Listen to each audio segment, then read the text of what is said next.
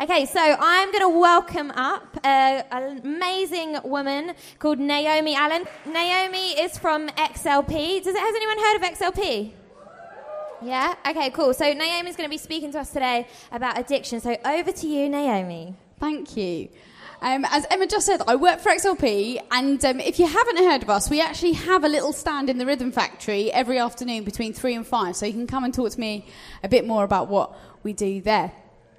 So I, I was sitting down, I didn't see. Who was here yesterday? Great, okay. That means about half of you were here, half of you weren't. And so Emma kicked us off yesterday talking about this idea of what it means, what is this idea of unpopular culture? And she, um, she used three illustrations to kind of talk about it because culture can influence us in so many ways. And she said, You could be like a carrot. So when a carrot gets put in boiling water, what happens to it? Get soft, right. So culture could impact you and make you maybe go a bit soft and compromise on some of maybe your own values. Or you could be like an egg, and what happens to an egg if it's in boiling water? It gets hard, that's right, and your heart could get hardened. And then the last thing she talked about was this idea of coffee beans and the idea that when they get put into water, they influence the culture. And I guess I'm going to pick up a little bit on that today and talking about how, how is it that what we believe, how does that impact the way that we live? How does that impact what we believe, what we believe about ourselves, about the world around us? And um, I guess I, I want to start off by asking you a question Who here has ever been lied to? Yeah? I've been lied to, yeah. Um, biggest and probably most upsetting lie that I've ever been told was that Santa was real. Um, I genuinely cried when I found out that he wasn't when I was eight years old. Um, you might be like, You got to eight? Yeah, I did, right? And I'm proud of it because it was a joyful time for me. But today I want to be talking about this idea of truth versus lies. And the idea that actually what we believe and what the world tells us isn't necessarily the truth that we are called to live by. The Bible talks about this idea of freedom. That, and Jesus says himself, if the Son sets you free, then you will be free indeed. And Jesus talks about, right, I want to live, I want you to live life to the full. And I don't know about your own experience, whether you feel like, yeah, I feel really free, I'm so free, I go and do crazy things all the time. Or if you feel like, actually, I don't feel very free. I, I don't feel like I can live a life that God has called me to. I feel actually pretty chained and pretty burdened by things that are going on in my life. And so today, I guess I want to give you a bit of an outline of how I'm going to do this. I'm going to talk a little bit about lies in general. I'm going to talk about how the world will lie to us. I'm going to share a little bit about my story. And then I'm going to talk about actually if if you can relate to any of it, then maybe here are some steps forward into what Christ is calling us to. Now, the fact is, I don't know anything about most of you in here. There's a few people that I'm actually camping with. So if you're from King's Church London, are you in here? Great, great. So I know some of you, but a lot of you don't know me very well. So we're going to start off by playing a little game because I love games. And um, it's a really easy one. You've probably all played it before. It's called Two Truths, One Lie. Anyone played it before? Great. Okay, so I tell you three things, you've got to guess which one's the lie. So, the three things are number one, I am ambidextrous. I can use both of my hands to write well. That's number one. Number two is, I have swum with wild sea turtles in the Caribbean. Number three is, my dad is American, which makes me half American. Okay, three things. If you think number one is the lie, put up your hand now. Okay. If you think number two is the lie, Put up your hand now. Okay, and if you think number three is the lie, put up your hand now.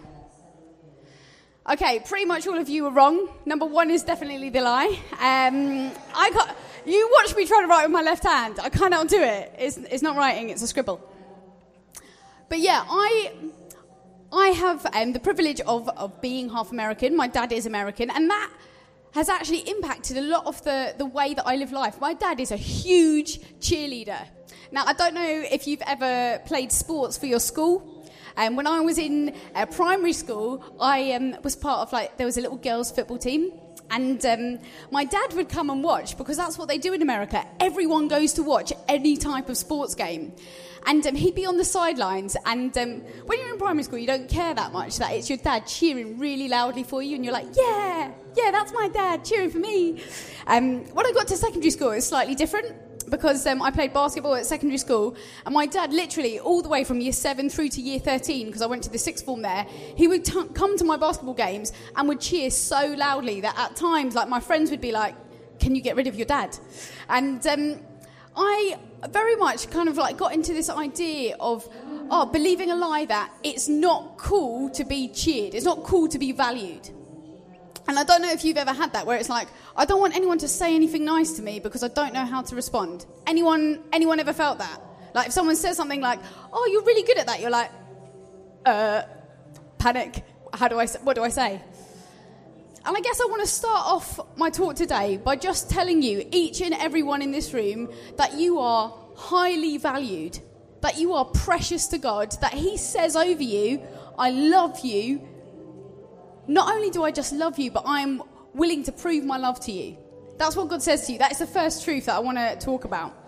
And I guess um, I, I know that this world will tell us a heck of a load of other lies. And um, we're talking about this idea of addiction today. And I guess for me, the idea of addiction has always been based in there is a lie that I'm believing about God. Because addiction is all about going somewhere else to find satisfaction, to find fulfillment. And so that's believing a lie about God rather than believing the truth of who He is. Well, I first became a Christian when I was 11. And um, when I first became a Christian, I really um, thought, oh, great, I'm a Christian now. God's got my back. He's going to satisfy me. I'm not going to have to deal with temptation. I basically, I've got my life sorted. I've chosen to follow Jesus. I'm 11, all right? So, anyone here in this room 11? Okay, I, I was you at the back. I was you. Um, thinking, right, Jesus has got, got me. I'm not going to have to struggle at all with life. And I went through um, my teenage years, and slowly but surely, temptation came my way. And um, temptation is real, it's hard, and it's sneaky.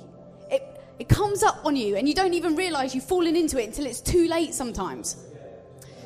And the, I guess the truth for me was that um, I kept on looking for fulfillment in the wrong things to, to boys, to alcohol. I, I kept on looking for other people for approval and to sex. And all the while, I was still a Christian. I was still saying, God, like, I'm looking to you. And all of these questions I was wrestling with, like, am I a real Christian if I keep doing this? Or, well, God, you don't seem to be satisfying me. So am I doing something wrong? Are you doing something wrong? Are you really as good as you say you are? And then the last, like, I guess, lie or question I was asking is, if I know that this is bad for me, why do I keep doing it? And um, I, I, guess uh, all of those questions are things that, if I'm honest with you, there's times where I still struggle with them, and there's times where God has really powerfully spoken to me and answered some of those questions too. You see, we live in a world which is set up on the idea that it's good to lie to you. We spend 20 billion pounds on advertising every year in the UK and to make you basically want to satisfy yourself. The world will tell you that you need to give in to every desire that you feel.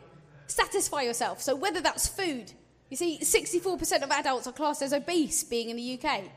Eat, satisfy yourself. Or maybe it's sex, because around a third of young people will have had sex by their 16th birthday. 65% of guys and 18% of girls will look at porn once a week. In fact, Google did a recent survey and found that one in five searches on your phone, online searches, is for pornography. Sexually satisfy yourself. That's what the world will say. Or whether it's maybe shopping. Um, average, uh, £1,174 is what um, the average uh, family is spending every week on shopping. Every week. And the average household is nearly £10,000 in debt, not including a mortgage. If you want it, buy it, satisfy yourself. So if you believe God's word, you might think, well, that is very different to what I've just said. We can imagine that actually the messages of our world and the messages of God are different. And this is what God's word says in um, Isaiah. It says this Why do you spend your money on junk food your hard earned cash on cotton candy, listen to me, listen well. Eat only the best, fill yourself with only the finest. Pay attention, come close now, listen carefully to my life giving, life nourishing words. You see, when we really know that we can't satisfy ourselves, it helps us to see what we need and what is good for us versus what we want and what could be damaging for us. Um, I don't know if you've ever like had this argument with your parents about eating vegetables. Um, when, when I was growing up, I absolutely loved vegetables, but my younger brother Phil, he literally, I don't know how he survived. He went through his teenage years on a diet completely of chicken nuggets and chips. Like, he refused to eat any, any other food, like point blank. And um, my parents would have this whole argument with him pretty much every day. You'd think that they'd have got bored. But um, look, vegetables are good for you, you need these. And it's like, no, I don't want them, I don't like them, I'm not having it. And um, so much of the time in life, we say no to the stuff that's good for us, and we say yes to the stuff that's actually not, not good for us and is going to make us ill. And uh, that's not just with food, that's in life, the choices that we make. We, we say yes to bad friendships. We say yes to looking at stuff that we know we shouldn't. We say yes to believing things that aren't true. And we're constantly bombarded by um, images and messages because of online media. So if you've got a phone for a minute, take it out. Show me your phone. Some of you have been very good and left it in your tent. Well done. Um, if you've got a phone, if it's got any battery and you're willing to um, like turn it on, just turn to the person next to you, take a picture with them, remind you of your time in this seminar. You can like put it on uh, social media later, saying, "Yeah, I had a really good time at this seminar." The fact is, is that we are controlled by our phones. I'm glad that some of you are actually taking photos. This is making me very happy.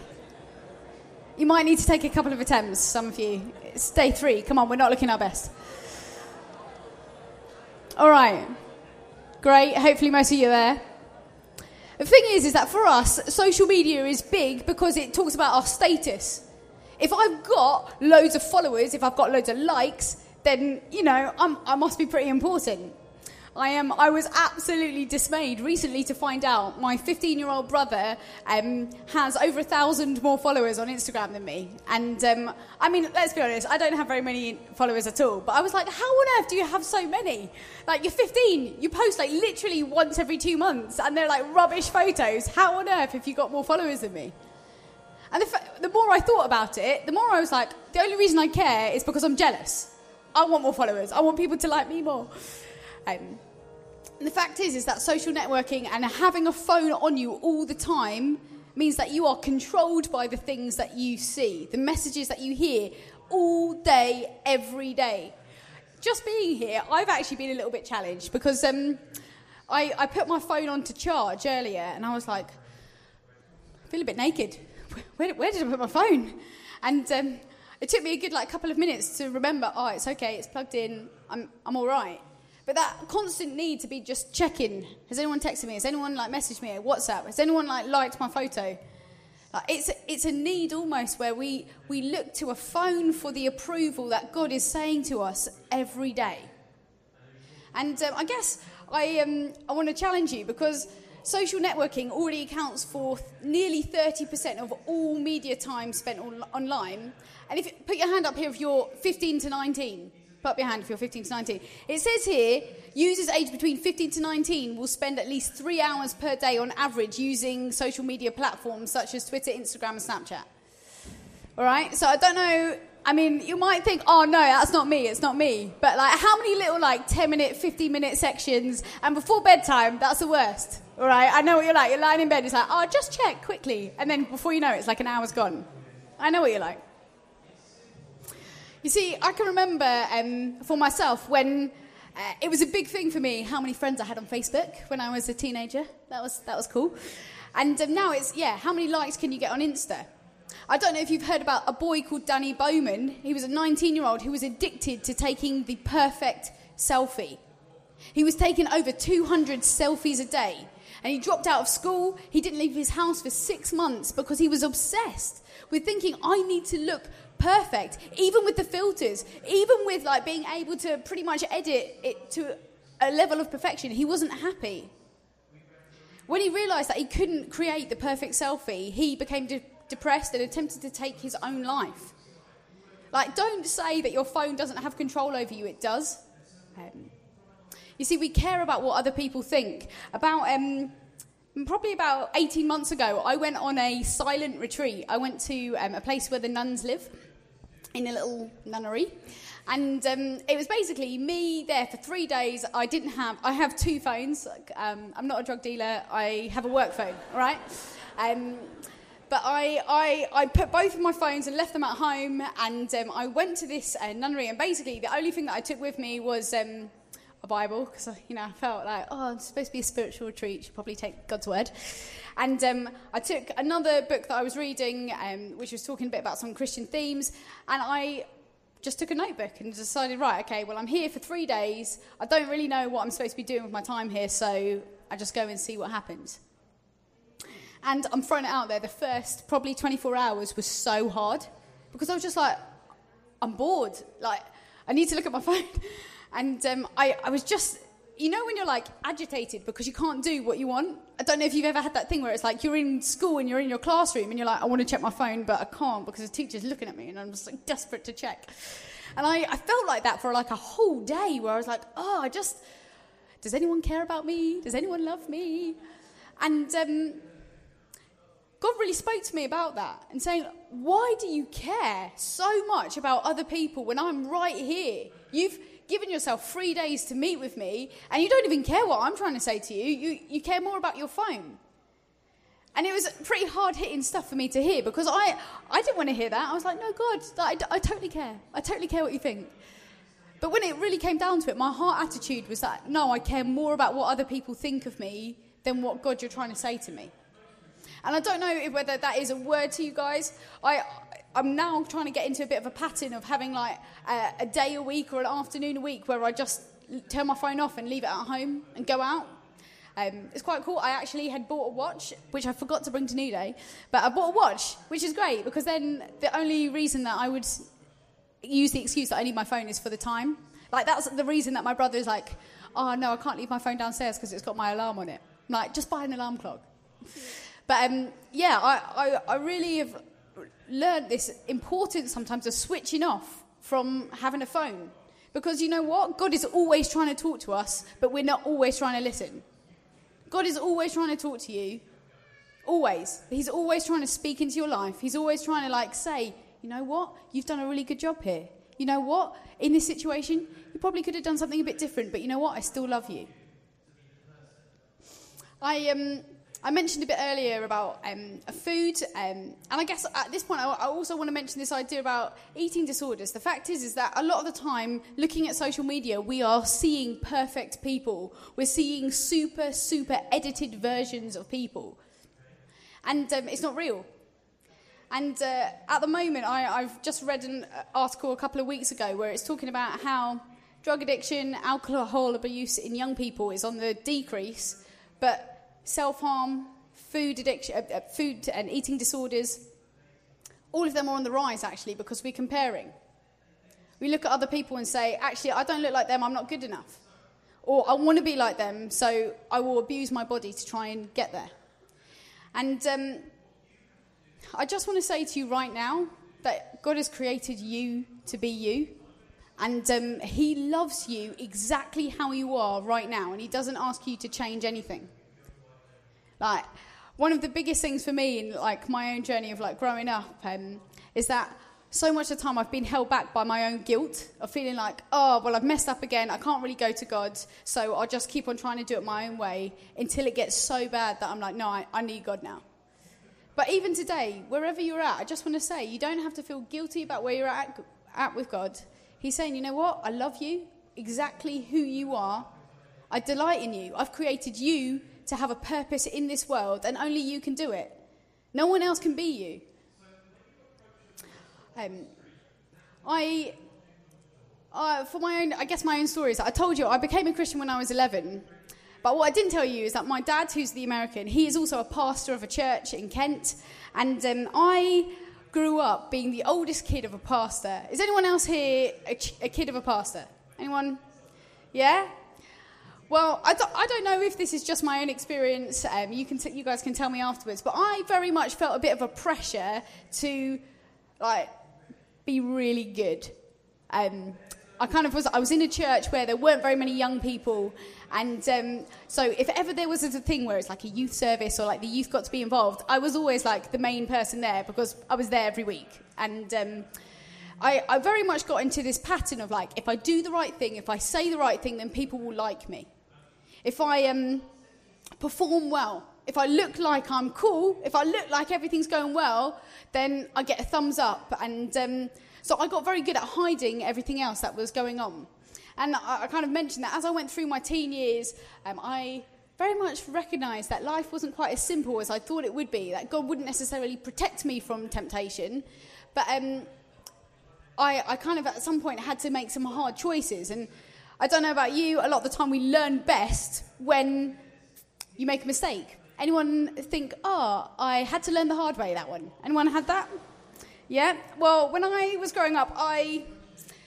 Not only did I feel like I had to learn the hard way, a lot of the time I had this idea of that will never happen to me. I would look at people and be like, oh my days, look at them. They are so sinful. That will never happen to me. I'm far too good. And like, the fact is, is that it was a massive lie, but that's genuinely what I thought. I was like, I'm safe. That's never going to happen. I was really proud. And as I got into my late teens, um, I was one of these people that, like, to some extent, I actually was quite good. Like, I didn't have my first drink until my 18th birthday. And, um, but then I had lots of drinks after that. And um, I very much went through um, my, I guess, late teens and early 20s thinking, what is it that is going to satisfy me and what is it that's going to make people like me? So I went through a phase of drinking a lot because I was like, if I drink a lot, people will like me because that's what everyone does when they go out. It's a lie, actually. People like me just now, like, and I am completely sober. You'll be glad to know. Um, yeah, I don't need alcohol to make me a, a fun person. I'm a fun person in my own right. Thank you. Um, and then I kind of went through this phase of like, you know what? Like, what will really fulfill me? Because all my friends have got them, are boyfriends. So I, I went through a number of relationships and I got into one particularly damaging relationship, which um, I knew, I absolutely knew was wrong, but I didn't want to get out of it because I loved having sex. And um, I, I knew that it was wrong. I knew that it wasn't what God had for me. I, I absolutely, God had very clearly spoken to me and was like, I think you're really hurting yourself. And at the time, I was like, no, I think I'm fine. I, I think I'm cool. Um, I guess the thing is, is that the longer that we look to other things to give us satisfaction, it means that the deeper the scars go when we come back to try and be healed. And I just want to say that to you is that if you think, actually, you know what, yeah, I've got to work it out for myself, I've got to go and make the mistakes myself, I'll just say as a warning is that, you know what, the further sometimes we go, the deeper those scars are for healing. And God is a completely restorative God. He completely can heal you today of anything that you have gone through. He is a God who has defeated death. There is nothing that is impossible for him. But I come to you speaking as someone who has made a number of mistakes, and I come to you saying, you know what? Sometimes the scars, they're not worth it. I look back and I say, you know what, God, like, I'm glad that you can use that as part of my, part of my testimony, but it was a painful time and it's been a painful process of healing, of like learning and actually, I don't want you guys to go through that. I don't want you to have to go through that kind of pain. And I guess um, as I entered into my uh, late, I get well, I get finished uni. I, I kind of was it getting to a point where I was like, right, I'm a real grown up now. I need to, you know, start being a bit responsible. I um, very much got into this whole thing of like the whole social media thing and really looking to other people. This lie that actually I wasn't good enough just by myself. I really got into like looking to other people to define who I was. And I don't know if you've ever done this, where like you look around at the people around you and you're like, right, everyone looks like this, or everyone else does this. I should do this to fit in. Has anyone ever done that? Right, great, me. I've, I've done that. And um, I, uh, I went through a phase of like when I was at university, I had a number of um, uh, I guess different friendship groups. I was a number of different um, sports clubs and societies. I love playing sports. So I was like part of the rugby team, the netball team, um, the basketball team, the cricket team. Um, I did a lot, all right. I had a heck of a load of university merchandise with all the different like sports clubs down the sleeves, and um, I tried to hold on to them for too long until a young person was like, you haven't been to university in like five years, so why are you still wearing it? It's like, oh, wow, burn, burn. Um, but it's true, it's this idea that actually, if I just wear stuff, or if I just do this to fit in with you as a group, what does that say about who I am? That I am that easily swayed. Like Emma talked about yesterday, this idea about being a carrot and like just being soft, blending into the culture around you. Why would you do that when you are amazing? That you have the impact, you have the opportunity to be coffee, to change your environment. See, the truth is, is that our value lies in the fact that God loves us massively. He loves us to a limitless extent. I cannot convey to you how much God loves you at all. I can't. There's not enough language. It doesn't matter what you've done.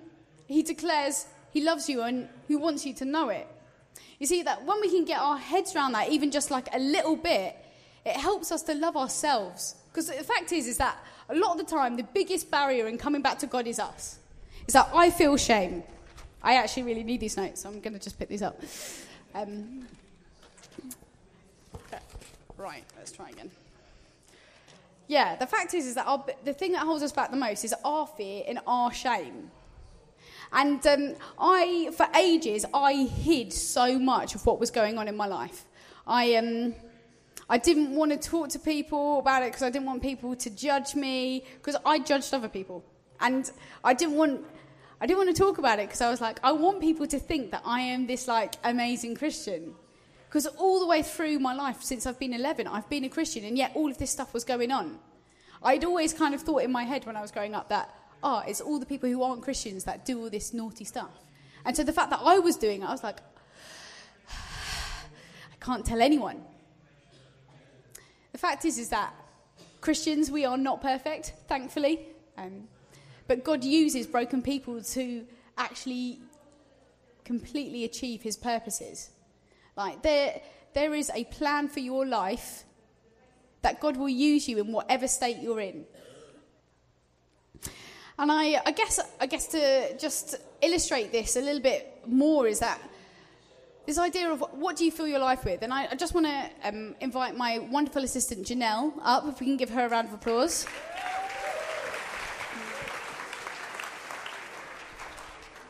Okay, so if you're in a place where you can see this paddling pool, that's going to be really helpful for you. If you can't, maybe just move slightly. So, this is the illustration.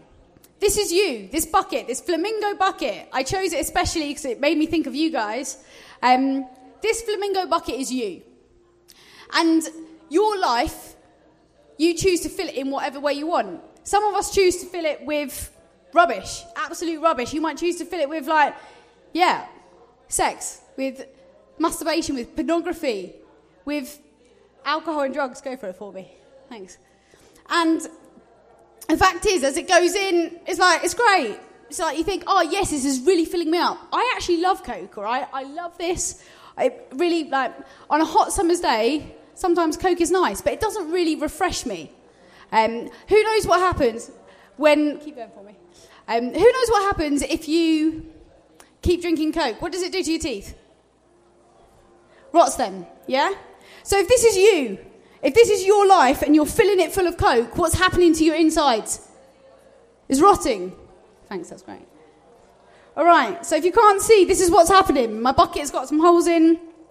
It's not satisfying me. I'm getting very empty. I'm getting very empty. Now, Jesus talks about this idea that He is living water, that He is water that satisfies, that He's water that does not run dry. I'm just going to try and get all this Coke out. Um, he He's a God who actually genuinely wants us to know Him and to come to Him when we're feeling empty. And um, when we do that, like God is a God who says, not only am I going to like clean you, not only am I going to give you stuff that will satisfy you, but He says, I'm going to actually start to heal some of these holes. Some of these holes that are so big, they're going to stop being so big. Right now, I can't stop any of them from being so big because all my hands are full. My toe. There you go.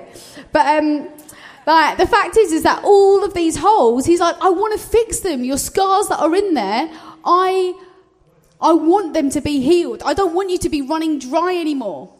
But the fact is, is that when we've been filling ourselves so much with, with rubbish, there are scars there. There are holes there that we need to actually bring to God and say, I want you to fix this hole. And it's a work, it is a, a journey with that. I am. Um, I always used to think, oh, I just want to come to God, I just want to come to Him, and for Him to fix everything. Um, and for it to be a really easy process. But you know what? God is so much more good than that. He takes us on a journey of helping us to recognize where we need Him more. Um, I'm, I'm just going to leave this here for a second. Great. Um, I, I really um, felt like as I was as I was preparing this talk that some of you are here, you're just like, you know what? Yeah, I'm dealing with some kind of addiction issue. Or maybe you know someone who's dealing with an addiction issue, and I just want it to be done. Boom. And the fact is, we serve a God who is so good that he can absolutely do that. And my friend Moya, um, she's a girl who I've been mentoring in London. Um, the day that she became a Christian, God completely healed her of an extreme d- drug habit. She was a coke um, addict, um, also on like loads of MDMA. She was taking so many drugs. I don't know how she was alive. Um, but on the day that she got saved, God healed her completely on that day of that drug habit. And so she has not taken drugs since then. Amazing. But then, yeah, it is amazing. But then I also have a friend um, called James who has been addicted to pornography, and it's very much more been a journey of him really having to be honest with people and saying, You need to hold me accountable. And this, this isn't like an easy thing, it's a journey of putting things in place. Um, God says um, in Psalm 145, he says, you, you open your hand and you satisfy the desires of everything. That was actually David saying that to God. You open your hand and satisfy the desires of every living thing. And then John talks about this idea that anyone who is thirsty can come to me, anyone in, who believes in me may come and drink. For the scriptures declare rivers of living water will flow from his heart. And when he said living water, he was speaking of the Spirit who would be given to everyone believing in him. You see, when we come to Jesus and surrender, he says that he will cleanse us, he will clean us. The Bible says that he will bind up the brokenhearted, that he will heal us completely. You see, knowing God allows me to be fully me and allows me to be able to see the lies that the world will tell me that I need other things to make me happy. It allows me to see them as lies. If you've been looking to someone else to make you happy, it's a lie. You need to look to Jesus. He genuinely will satisfy you because He allows you to know yourself enough that I can have confidence in who I am because God has created me, confidence in myself in Christ. I know that for a lot of us as teenagers, it, it is really hard to have confidence in yourself. But the good news is that God has come to bring freedom. One of my absolute favourite verses is Galatians 5, verse 1, which says, It is for freedom that Christ has set us free. We can be free of listening to lies. The truth is, is that God loves us so much. His love is something that can transform us so we can see the lies for what they are. And um, I guess my prayer for you today is that it would be similar for you, is that you could say, actually, from today, this is who I was, but you know what? Now, this is who I am. Um, I guess there's get three ways that I th- think it would be useful for us to move forward. And like, I guess the first thing is like we're going to enter into a time of worship and um, have an opportunity where if you feel like actually anything that I've said to you around this idea of believing lies and just addiction to stuff that isn't God, if that is you, then please come and get some prayer. We'd love to pray with you. That's point one. Point two is like actually, um, once you've done that, I really recommend everyone does that. You might want to go away and pray with someone, with someone in your youth group, maybe someone in your youth leader team. But second thing is make some changes to actually resist getting stuck back into that when you leave here. Because it's all well and good when you're at Newday to make really good choices. But as soon as you go back home, it can be a lot harder. And I want to say, like, commit today to making changes to your life so that you don't get sucked into the same patterns when you go home. And point number three is like, find someone who you really trust who will hold you accountable. Generally, someone who's not struggling with the same thing, someone who is going to be willing to ask you hard questions and who you're not going to lie to. Someone who actually, if they ask you, Are you struggling with this? You're going to be like able to say yes or no. Um, and I guess I say that because, as I said, God has got the ability to heal us today and to take away temptation. Um, but also, He loves to journey with us. And um, I don't want people to, to leave here and feel like, yes, God's done a massive work. And then as soon as you get home, to feel like, well, maybe that wasn't God because you're finding it hard. Let's put stuff in place today so that actually you know that God is with you in these next steps. I'm going to hand over to David. He's going to lead us in some worship as we begin to respond to that.